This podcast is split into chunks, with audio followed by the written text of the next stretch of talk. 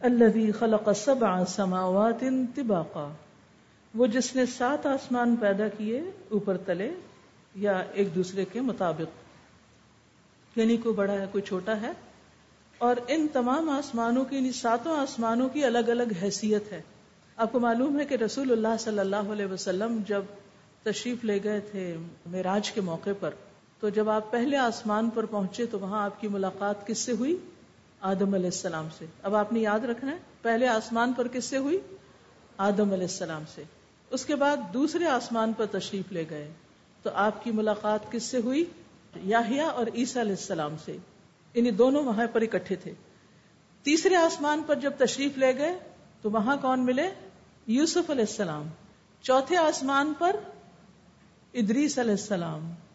پانچویں آسمان پر ہارون علیہ السلام۔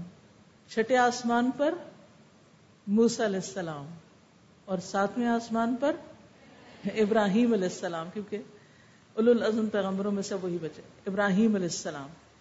تو آپ صلی اللہ علیہ وسلم نے ان پیغمبروں کو سلام کیا اور انہوں نے آپ کو مرحبا کہا اور خوشی سے آپ کا استقبال کیا۔ تو اس سے پتہ چلتا ہے کہ یہ آسمان واقعی آسمان ہے، کیونکہ کچھ لوگوں نے اپنی عقل سے اور لغت کی روح سے اور مختلف طریقوں سے طرح طرح کی عجیب و غریب تفسیریں بیان کی ہیں۔ تو ہمیں کبھی بھی ایسی تفسیروں کی طرف توجہ نہیں کرنی چاہیے۔ یہ دیکھنا چاہیے کہ ان کی دلیل کیا ہے اس بات کی؟ صرف ان کی عقل؟ یہ صرف لغت؟ نہیں، صرف لغت کے ساتھ، صرف ڈکشنری کے ساتھ قرآن کی تفسیر نہیں کی جاتی۔ بلکہ یہ دیکھا جاتا ہے کہ احادیث کی روح سے نبی صلی اللہ علیہ وسلم نے اس کی کیا وضاحت کی؟ وہاں سے ہمیں کیا پتہ چلتا ہے؟ پھر ان آسمانوں کے ساتھ کیا ہے؟ ما ترا فی خلق الرحمن من تفاوت۔ تم رحمان کی تخلیق میں کسی قسم کا کوئی خلل نہیں دیکھو گے۔ یعنی آپ آسمان کی طرف دیکھتے جائیں دیکھتے جائیں دیکھتے جائیں۔ مجھے یاد ہے کہ بچپن میں میرا ایک شغل ہوتا تھا کہ چھت پہ چارپائی پہ لیٹ کے صرف آسمان کو دیکھنا۔ اور بادل آ رہے ہیں تو اس میں سے شکلیں دیکھنا اور اب دیکھیں کہ بچے بازو کا دن کو رات کو پہلے لوگ چھت پہ سوتے تھے۔ ہم بھی بچپن میں چھت پہ سوتے تھے اور اس وقت اتنی روشنیاں نہیں تھی اور بچپن کا کچھ حصہ میرا گاؤں میں بھی گزرا جس میں بجلی بھی نہیں تھی۔ تو آپ سوچ سکتے ہیں کہ جس گاؤں میں بجلی نہ ہو تو رات کو کلیئر آسمان پر باقاعدہ وہ بھی نظر آتی تھی، کہکشاں۔ یعنی اتنے زیادہ ستارے نظر آتے تھے۔ اور بہت ہی خوبصورت آسمان۔ وہ منظر آج بھی میری نگاہوں میں۔ آپ دن کو دیکھیں تو آسمان کے رنگ اور ہیں، رات کو دیکھیں تو کچھ اور ہیں۔ فی خلق الرحمن من تفاوت۔ کہیں کوئی خلل نہیں، کوئی فرق نہیں، کوئی دراڑ نہیں، کوئی خرابی نہیں۔ دنیا میں آپ دیکھیں، کسی بھی چھت کو دیکھیں، کچھ نہ کچھ آپ خرابی ڈھونڈ لیں گے۔ وہاں کوئی تفاوت نہیں، وہاں کوئی دراڑ نہیں۔ اس سے اللہ سبحان و تعالی کی کامل قدرت کا پتہ چلتا ہے اور اس کے احسن الخالقین ہونے کا پتہ چلتا ہے۔ فرج البسرا چیلنج کیا گیا۔ پھر نگاہ ڈالو۔ ہل طرح من فطور، کیا کوئی شگاف نظر آتا ہے؟ کوئی سوراخ نظر آتا ہے؟ کوئی پیچ نظر آتا ہے کہ دو ٹکڑے کہیں آپس میں ملے ہوئے ہوں؟ یا ان میں کوئی بیچ میں کوئی سوراخ نظر آ رہے؟ نہیں، کچھ بھی نہیں۔ آپ دیکھیے کہ آسمان رائٹ سے لیفٹ آپ ایک طرف سے اپنی نگاہ دوڑائیں اور نگاہ ڈال کے دیکھتے جائیں دیکھتے جائیں دیکھتے جائیں دیکھتے جائیں۔ جہاں تک آپ کی نگاہ جاتی، دوسری طرف اور کبھی آپ باہر جا کر کھلے سمندر میں دیکھیں تو اللہ کی قدرت نظر آتی ہے۔ ما ترا فی خلق الرحمن من تفاوت۔ فرجع البصر۔ هل ترى من فطور؟ پوچھا گیا، کیا ہے کوئی خلل، کوئی شگاف؟ ثم ارجع البصر۔ ہو سکتا ہے ایک دفعہ دیکھنے سے نہ بات بنی ہو، پھر نگاہ دوڑاؤ، پھر دیکھو۔ کر رہا ہی نہیں بار بار دیکھو۔ ينقلب الیک البصر خاسئا۔ تو ہر بار تمہاری نگاہ زلیل ہو کے واپس آئے گی۔ کچھ نہیں ملے گا اس کو۔ وہ ہوا حسیر اور وہ تھک چکی ہوگی۔ اتنا بڑا چیلنج۔ اب دیکھیے کہ کبھی کسی انسان نے کوئی چیز بنائی ہو اور وہ ایسا چیلنج کر سکتا ہے کہ یہ ہے میری فلاں تخلیق یا میرا آرٹ یا میری فلاں چیز میں نے بنائی ہے، گھڑی ہے، کی ہے۔ اس میں کوئی خرابی نہیں، کوئی خامی نہیں، کوئی خلل نہیں، کچھ بھی کمی نہیں، تم مجھے کوئی کمی ڈھونڈ کے دکھاؤ۔ وہ ایک مشہور کہاوت ہے نا، کسی پینٹر نے اپنی کوئی پینٹنگ لٹکائی اور شہر کے بیچ میں اور کہا کہ اس نے بتایا کہ کیا کمی ہے۔ تو لوگوں نے بھرمار کر دی۔ ہر کسی نے نقص نکال لیے۔ اللہ کی تخلیق میں کوئی نقص نکال کے دیکھو، نظر ہی نہیں آئے گا۔ بندوں کی کوئی تخلیق، کوئی چیز نقص سے خالی نہیں۔ اور اللہ کی تخلیق میں کوئی کمی اور نقص ہے ہی نہیں۔ جتنا چاہے دیکھو۔ پھر آسمان ہی کی بات کی گئی۔ اصل میں آسمان کی مثال یہاں کیوں کی گئی؟ آپ کو یہ بھی تو کہا جا سکتا تھا چیوٹی کو دیکھو، بار بار دیکھو۔ نہیں، آسمان کی بات کی گئی، جو سب کو نظر آتا ہے، جو نظر آنے والی چیزوں میں سب سے بڑی تخلیق ہے۔ ہر کسی کو نظر آ جاتا ہے، ہر کوئی دیکھ سکتا ہے۔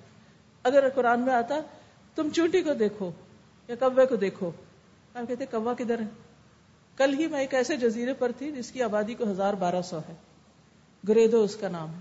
تو اس میں چند سو لوگ این کھلے سمندر کے بیچ میں اور مخصوص سے پرندے، نہ کوئی گائے، نہ بھینس، نہ بکری، نہ مرغی، کچھ بھی نہیں۔ مجھے پریشانی ہے کہ تم لوگ قربانی کیسے کرتے؟ یعنی قربانی کیسے ہوگی جب مسلمان، سارے کے سارے ہنڈریڈ پرسینٹ مسلمان، سب کے سب مسلمان، قربانی کیسے ہوگی؟ تو ایسی جگہوں پہ جا کے غور و فکر کا ایک اور ہی موقع ملتا ہے۔ اب اگر اللہ سبحانہ تعالیٰ یعنی قرآن کی جو جامعیت ہے اور قرآن ہر ایک کے لیے ہے اور قرآن میں جن چیزوں پہ غور و فکر کی دعوت دی گئی ہے، وہ بھی جانی پہچانی ہے کسی ایسے پرندے، جانور ایسی چیز کی مثال نہیں دی گئی جو کچھ لوگوں کو معلوم اور کچھ کو اس کا نام بھی نہ پتا ہو۔ کون ہے دنیا کے کس ملک میں کہیں بھی جس کو آسمان کا نہ پتا ہو؟ اور آسمان سے بڑی بھی کوئی چیز نہیں۔ عام طور پر چھوٹی چیز بنانی آسان ہوتی، بڑی مشکل ہوتی۔ یہاں تو سب سے بڑی چیز جو ہے، اسی میں کوئی خلل نہیں۔ یعنی اس کی پرفیکشن ہے، اس کی طرف اشارہ ہے۔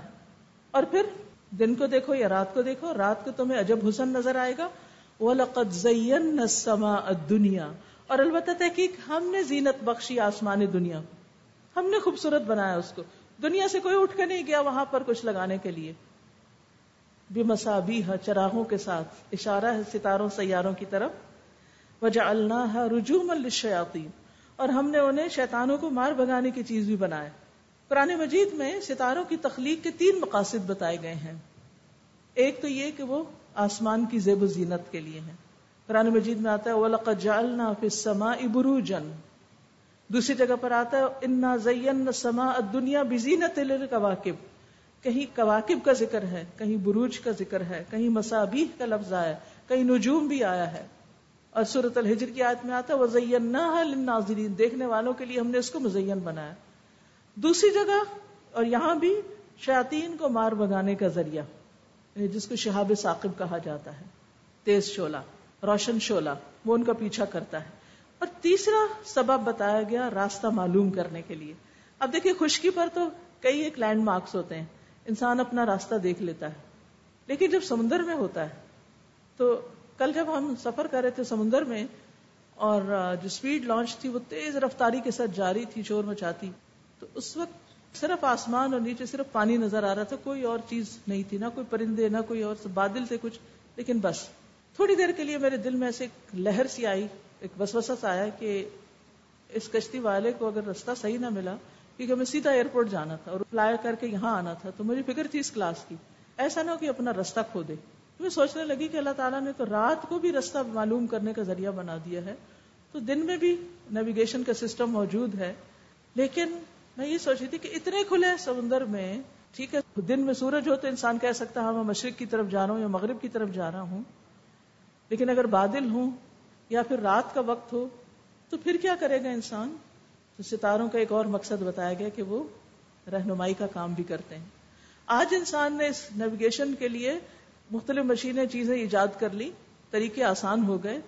لیکن پہلے زمانے میں جب وہ لکڑی کی کشتیوں میں بیٹھ کر سمندر پار کیا کرتے تھے، تو اس وقت یہ سب کچھ نہیں تھا۔ یہ مشینی ذرائع نہیں تھے۔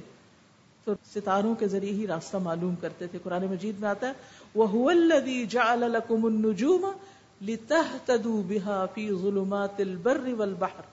وہی تو ہے جس نے تمہارے لیے ستارے پیدا کیے، تاکہ تم ان سے خشکی اور سمندر کی تاریکیوں میں راستہ معلوم کر سکو۔ ان تین مقاصد کے علاوہ ستاروں کا کوئی مقصد نہیں بتایا گیا قرآن و سنت میں۔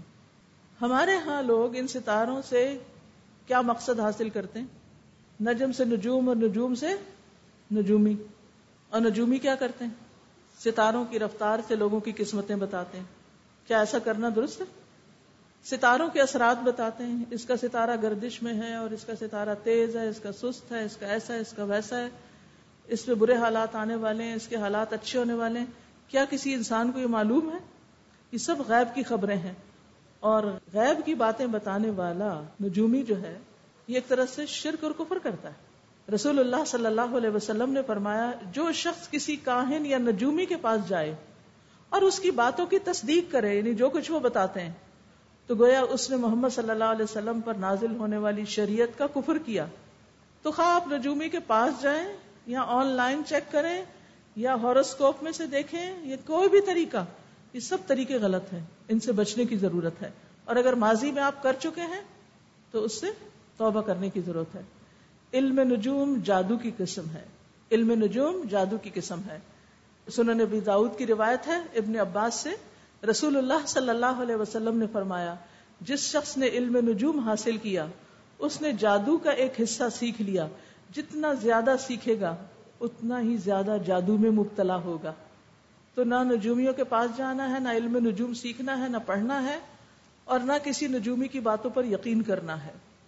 کیونکہ یہ کفر ہے۔ وہ آتد نہ اور ہم نے ان کے لیے بھڑکتی ہوئی آگ کا عذاب تیار کر رکھا ہے، ان شیاطین کے لیے۔ اور یہ شیاطین انسانوں کو بھی گمراہ کرتے ہیں۔ وہ غیب کی خبریں سن کے پھر دنیا میں آ کے نجومیوں کو کچھ باتیں بتاتے اس میں سو جھوٹ ملا کے لوگوں کو آگے بتاتے ہیں۔ تو ان کے پاس جانا اور اس جھوٹ کو سننا اور اس جھوٹ پر یقین کرنا، یہ سب کفر ہے۔ ولی الدین کفر بربہم عذاب جہنم اور ان لوگوں کے لیے جنہوں نے اپنے رب کے ساتھ کفر کیا یعنی رب کو مانا ہی نہیں، یا رب کو چھوڑ کر اوروں کو رب بنا لیا، ان کے لیے عذاب جہنم عذاب جہنم ہے۔ وہ بھی اصل مسیح اور وہ کتنا برا ٹھکانا ہے۔ یعنی جہنم سب سے برا ٹھکانا ہے، سب سے بری جگہ ہے جس میں کوئی جائے۔ رسول اللہ صلی اللہ علیہ وسلم نے فرمایا، مسند احمد کی روایت ہے، قیامت کے دن کافر کی ایک ڈاڑھ یہ جہنم والوں کا حال ہے، ایک ڈاڑھ بہت پہاڑ کے برابر ہو جائے گی، موٹی ہوگی، بڑی ہوگی، اور جہنمی کی کھال اسکن ستر گز چوڑی ہو جائے گی، اتنی تھک ہو جائے گی اسکن اور اس کی ران، ہپس ورقان پہاڑ کے برابر ہوگی اور جہنم میں اس کے بیٹھنے کی جگہ یعنی جہنمی جب جہنم میں بیٹھے گا، فرمایا میرے اور ربزہ کے درمیانی فاصلے جتنی ہوگی۔ یعنی ایک ایک جہنمی اتنا موٹا ہو جائے گا اور اتنا زیادہ وہ آگ میں جلے گا۔ اور جہنم میں جانے کی سب سے بڑی وجہ یہاں بتا دی گئی اور وہ ہے رب کا انکار، رب کا کفر۔ آپ دیکھیے، آج کتنے ہی لوگ رب کا انکار کرتے ہیں۔ یا رب کی ربوبیت کا انکار کرتے ہیں۔ یعنی یا تو یہ مانتے ہی نہیں کہ کسی نے ان کو پیدا کیا، ان کا کوئی خالق، مالک، مدبر ہے، رازق ہے، یا پھر وہ اس میں کسی اور کو شریک قرار دے دیتے ہیں۔ بتوں کو یا انسانوں کو یا کسی اور کو۔ تو یہ چیز انسان کو جہنم میں لے جانے والی، جہنم میں لے جانے کا باعث ہے۔ یہ دو تین دن پہلے میری اسی طرح کی کسی شخص سے بات ہو رہی تھی۔ تو وہ شخص بدھسٹ تھا۔ میں نے پوچھا کہ آپ اللہ کو مانتے ہیں؟ اس نے کہا نہیں۔ میں نے پوچھا کہ پھر یہ آسمان، زمین سب کچھ کس نے بنایا کہ یہ نیچرلی سب کچھ بنا۔ میں نے کہا کہ نیچرلی کیسے بنتا ہے؟ یہ بھی بتا دیجیے تو اس نے کہا کہ یہ نہیں کبھی ہم نے سوچا، اور یہ سوچنے کی ضرورت ہی نہیں۔ تو بات یہ ہے کہ جب کوئی انسان سوچنے سے انکار کر دے، غور و فکر سے انکار کر دے، آسمان اور آسمان پہ ستاروں جیسی کھلی کھلی نشانیاں موجود ہوں، اور اس کے باوجود اس کو یہ نا سمجھ آئے کہ یہ کسی نے بنایا۔ یعنی جس گاڑی میں آپ بیٹھے وہ تو خود بنی نہیں۔ اور جس زمین پہ آپ بیٹھے وہ خود کیسے بن گئی کیا یہ گاڑی بھی نیچرلی ایوالو ہوئی تھی؟ کسی نے بنائی تو بنی نا؟ تو اسی طرح اس پوری زمین اور آسمان کا یہ جو سارا نظام ہے، یہ کسی کے بنانے سے بنانا خود تو نہیں بن سکتا۔ تو رب کا ایک معنی کیا ہوتا ہے؟ رب کے تین معنی عموماً بتائے جاتے ہیں۔ خالق، مالک، مدبر، رازق بھی۔ یعنی اس میں بہت سی چیزیں آ جاتی ہیں۔ تو آپ دیکھیے کہ جب انسان کو اللہ نے عقل دی سمجھ دی اور پھر بھی انسان نہ سمجھے، تو آپ خود سوچئے کہ پھر اس کا انجام کیا ہوگا؟ اس کا انجام پھر یہی ہے کہ وہ جہنم میں جائے اور وہ سب سے بری جگہ ہے۔ وہاں حال کیا ہوگا؟ اذا القو فیہا، جب وہ اس جہنم میں ڈالے جائیں گے سمیع لہا شہیقن تو وہ اس کا چلانا اور دھارنا سنیں گے یعنی آگ کے بھڑکنے کی آواز اتنی سخت ہوگی یعنی اتنا شور شرابہ ہوگا۔ دیکھیے، آگ کس سے جلتی ہے؟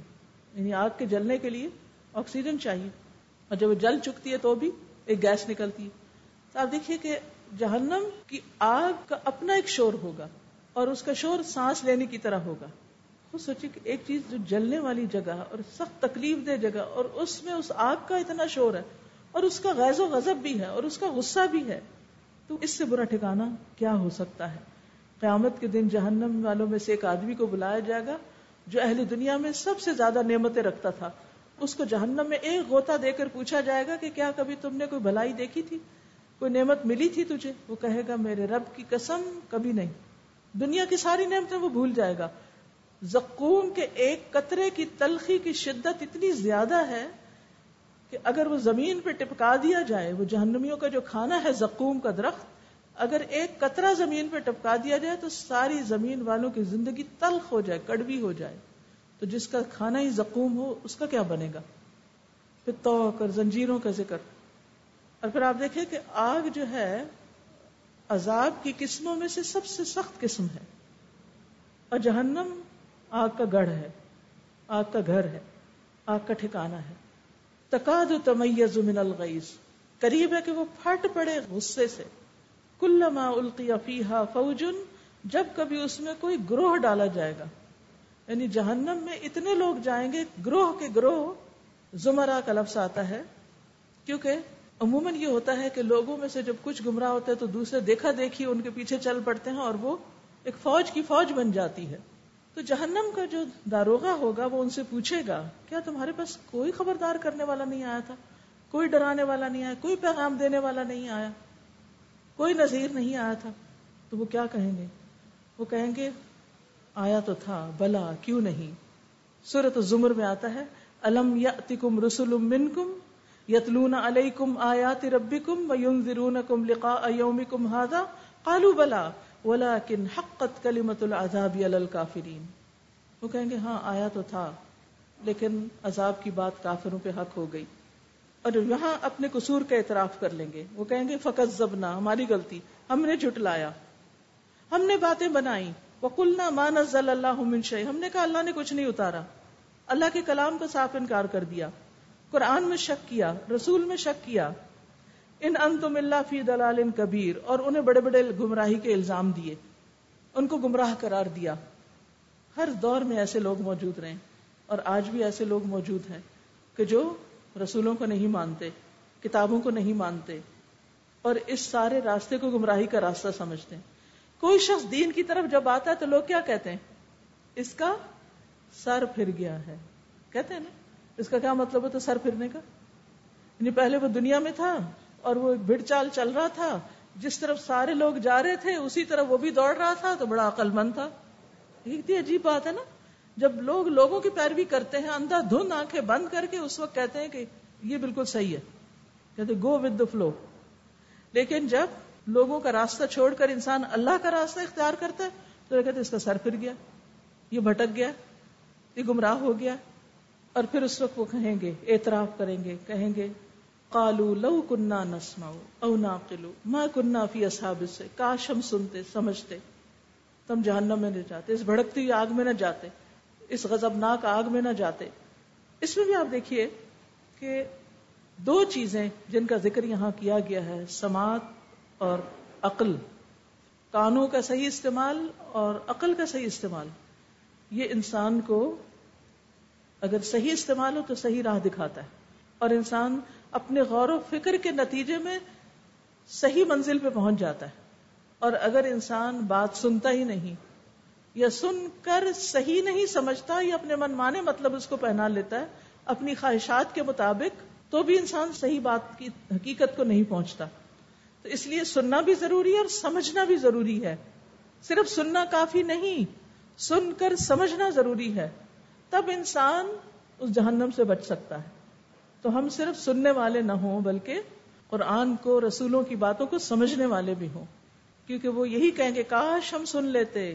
اگر ہم سن لیتے تو آج یہ ہمارا انجام نہ ہوتا۔ فاطرف بدم بہم تو وہ اپنے گناہوں کا خود ہی اعتراف کر لیں گے۔ لیکن کیا اس وقت اعتراف فائدہ دے گا؟ کچھ کام آئے گا یہ اعتراف؟ ہرگز نہیں۔ اصحاب السعیر ان کو بس اللہ کی رحمت سے دور کر دیا جائے گا، ان پر لانت ڈال دی جائے گی۔ وہ ہمیشہ ہمیشہ جہنم میں جلتے رہیں گے۔ اللہ سبحانہ و تعالیٰ ایک اور جگہ پر پاتے ہیں، قال اخسؤ فیہا ولا اسی میں ذلیل ہو کے پڑے رہو اور مجھ سے بات بھی نہ کرو۔ اللہ سبحانہ تعالیٰ ان سے بات بھی نہیں کریں گے، ان سے اتنے سخت ناراض ہوں گے۔ یاد رکھیے، اللہ تعالیٰ نے ہر ایک کے پاس نصیحت بھیجی ہے وہ ام من قریت اللہ خلافیہ ندیر لیکن لوگ سننا نہیں چاہتے، جاننا نہیں چاہتے تو پھر اور بات ہے۔ اور جب اللہ سبحانہ تعالیٰ ان کو یہ بتا دیں گے کہ تم ابھی ہمیشہ اس میں رہو، تو پھر ان کی مایوسی کی انتہا ہو جائے کیونکہ نکلنے کا کوئی راستہ ہی نہیں ہوگا۔ کلما ارادو یخرجو منہا اعیدو فیہا۔ جب وہ نکلنے کی کوشش بھی کریں گے، دوبارہ اس میں ڈال دیے جائیں گے۔ پھر فرمائے ان الذین یخشون ربهم بالغیب۔ بے شک وہ لوگ جو اپنے رب سے غائبانہ طور پہ ڈرتے ہیں۔ رب سے ڈرنے والوں کی اب صفت بیان کی جا رہی ہے۔ تو بالغیب کا ایک معنی یہ ہے کہ امور آخرت پر ایمان لاتے ہیں اور ان سے ڈرتے ہیں۔ حشر، پلسرات، میزان جنت جہنم کے بارے میں جو نے بتایا گیا، اس پر ایمان لاتے ہیں اور ان کے بارے میں اپنے رب سے ڈرتے ہیں۔ اور دوسرا یہ کہ اللہ پر ایمان رکھتے ہیں، جبکہ اللہ کو انہوں نے دیکھا نہیں، پھر بھی وہ اس کو مانتے ہیں۔ اور صرف مانتے نہیں، بلکہ اس سے ڈرتے بھی ہیں۔ اور اس کا ایک معنی یہ بھی ہے کہ یعنی اللہ سے ڈرنے والے کون ہیں؟ جب وہ لوگوں کی نظروں سے چھپے ہوتے ہیں، تنہائیوں میں ہوتے ہیں تو اپنے رب سے ڈرتے ہیں۔ یعنی حاضر میں نہیں، لوگوں کے سامنے نہیں اکیلے میں اللہ سے ڈرتے ہیں۔ آپ کو معلوم ہے نا کہ اکیلے میں جب انسان اللہ کو پکارتا ہے، نماز ادا کرتا ہے، عبادت کرتا ہے، تو اس کا لطف ہی کچھ اور ہوتا ہے۔ اس میں اخلاص بھی بڑھ جاتا ہے۔ چھپا ہوا صدقہ اللہ کے غضب کو ٹھنڈا کرتا ہے۔ ان کو اپنے نیک عمل چھپانے کا اتنا شوق ہوتا ہے جتنا کوئی اپنے عیبوں کو چھپائے۔ اور یہ وہی کر سکتے ہیں جو اللہ سے ڈرتے ہیں۔ ان کا معاملہ اپنے رب کے ساتھ ہوتا ہے۔ اسی لیے ان کو تنہائی کی نماز، جیسے رات کے وقت کی نماز بڑی اچھی لگتی ہے اور اپنی تہجد کو چھپاتے ہیں۔ اس کو دکھاتے نہیں، بتاتے نہیں۔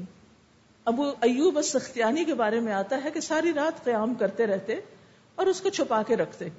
جب صبح قریب آ جاتی تو اونچی آواز میں قرآن پڑھنا شروع کر دیتے۔ گویا انہوں نے ابھی سے کچھ تلاوت شروع کیا ابھی کوئی نیک کام شروع کیا۔ کسی پہ ظاہر نہیں ہونے دیتے۔ اسی طرح حدیث میں آتا ہے پوشیدہ صدقے کے بارے میں۔ کہ سات لوگوں کو اللہ تعالیٰ اپنے سائے میں جگہ دے گا۔ جس دن اس کے سائے کے سوا کوئی سایہ نہ ہوگا۔ اور ان میں سے ایک وہ جس نے صدقہ کیا دائیں ہاتھ سے تو بائیں کو بھی خبر نہیں ہوئی کہ دائیں ہاتھ نے کیا خرچ کیا۔ اسی طرح وہ شخص جو تنہائی میں اللہ کو یاد کرے اور رو پڑے۔ ورجل ذکر اللہ خالی ففادت عیناہ محمد بن واسے کہتے ہیں، میں نے ایسے لوگ پائے ہیں کہ ان میں سے کسی کا اپنی بیوی کے ساتھ ایک ہی تکیے پہ سر ہوتا اور اس کی داڑھی کو اس کے آنسو نے تر کیا ہوتا اور بیوی کو پتا تک نہ چلتا۔ یعنی ساتھ کے ساتھی کو بھی نہیں پتا چلتا کہ وہ اللہ سے ڈر کے رو رہے ہیں، اپنے گناہوں کی وجہ سے رو رہے ہیں۔ چپ کے چپ کے دل ہی دل میں، چھپ چھپ کے آج ہم سب اپنی تنہائیوں پہ غور کریں۔ جب ہم اکیلے ہوتے ہیں تو کیا کرتے ہیں؟ ہم چھپ کے کیا کرتے ہیں؟ جب لوگ ہمیں نہیں دیکھتے تو ہم کیا کرتے ہیں؟ واقعی ہم اپنے رب سے ڈرتے ہیں؟ تو ان الذین یخشون ربهم بالغیب، پھر اس میں تو شامل نہیں ہوتے نا؟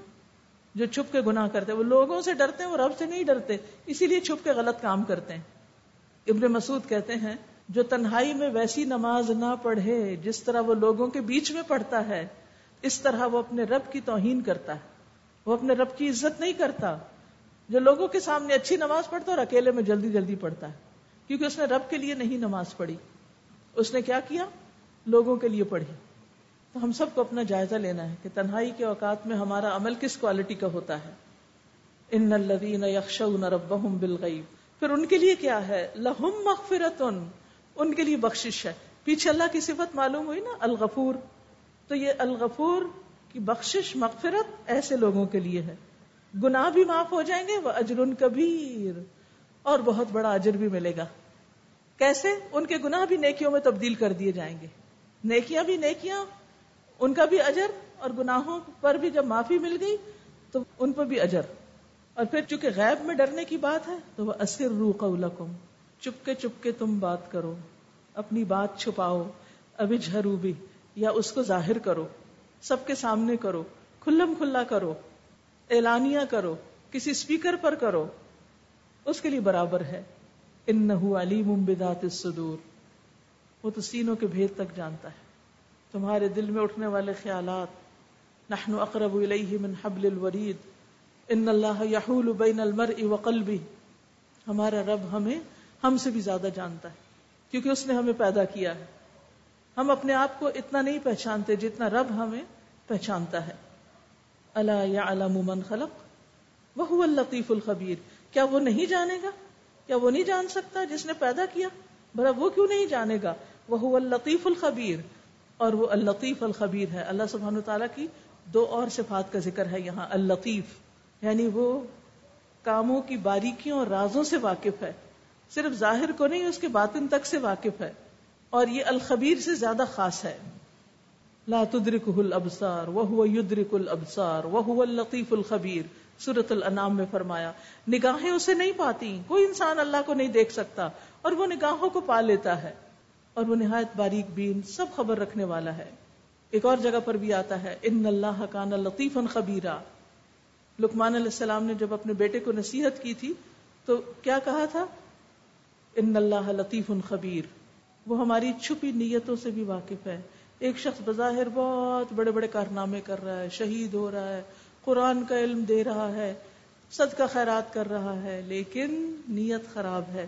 تو لوگوں کو نہیں پتا کہ یہ سب کچھ کیوں کر رہا ہے، لیکن اللہ کو خوب پتا ہے، وہ سینوں کے بھید تک جانتا ہے۔ اور دوسرا یہ، لطیف کا معنی بندوں پہ آسانی کرنے والا یعنی اپنے بندوں پر احسان کرتا ہے، ان کے لیے آسانیاں کرتا ہے، ان پر کم بوجھ ڈالتا ہے، ان کو رسک دیتا ہے۔ جسے چاہتا ہے رسک دیتا ہے۔ ان کے لیے نرمی کرتا ہے۔ بندہ جب سفر کرتا ہے یا بیمار ہوتا ہے تو اس کے عمل لکھ لیتا ہے جو وہ قیام اور تندرستی میں کرتا تھا۔ پھر خفیہ طریقے سے خیر سے نوازتا ہے۔ یعنی مخفی طریقوں سے بھلائی کی طرف لے جاتا ہے اور ان کو شر سے بچاتا ہے۔ بعض اوقات انسان سمجھتا ہے کہ یہ میرے ساتھ جو حادثہ یا واقعہ میرے لیے شر ہے، حالانکہ اس میں خیر چھپی ہوتی ہے۔ خفیہ طریقے سے بندوں کی طرف رزق لے آتا ہے۔ ایسے اسباب پیدا کر دیتا ہے جس کا بندوں کا علم بھی نہیں ہوتا اور الخبیر خوب خوب خبر رکھنے والا ہے، خوب جاننے والا ہے۔ تو اللہ سبحان و تعالیٰ کو پہچاننے کے لیے سورت الملک بہترین صورت ہے۔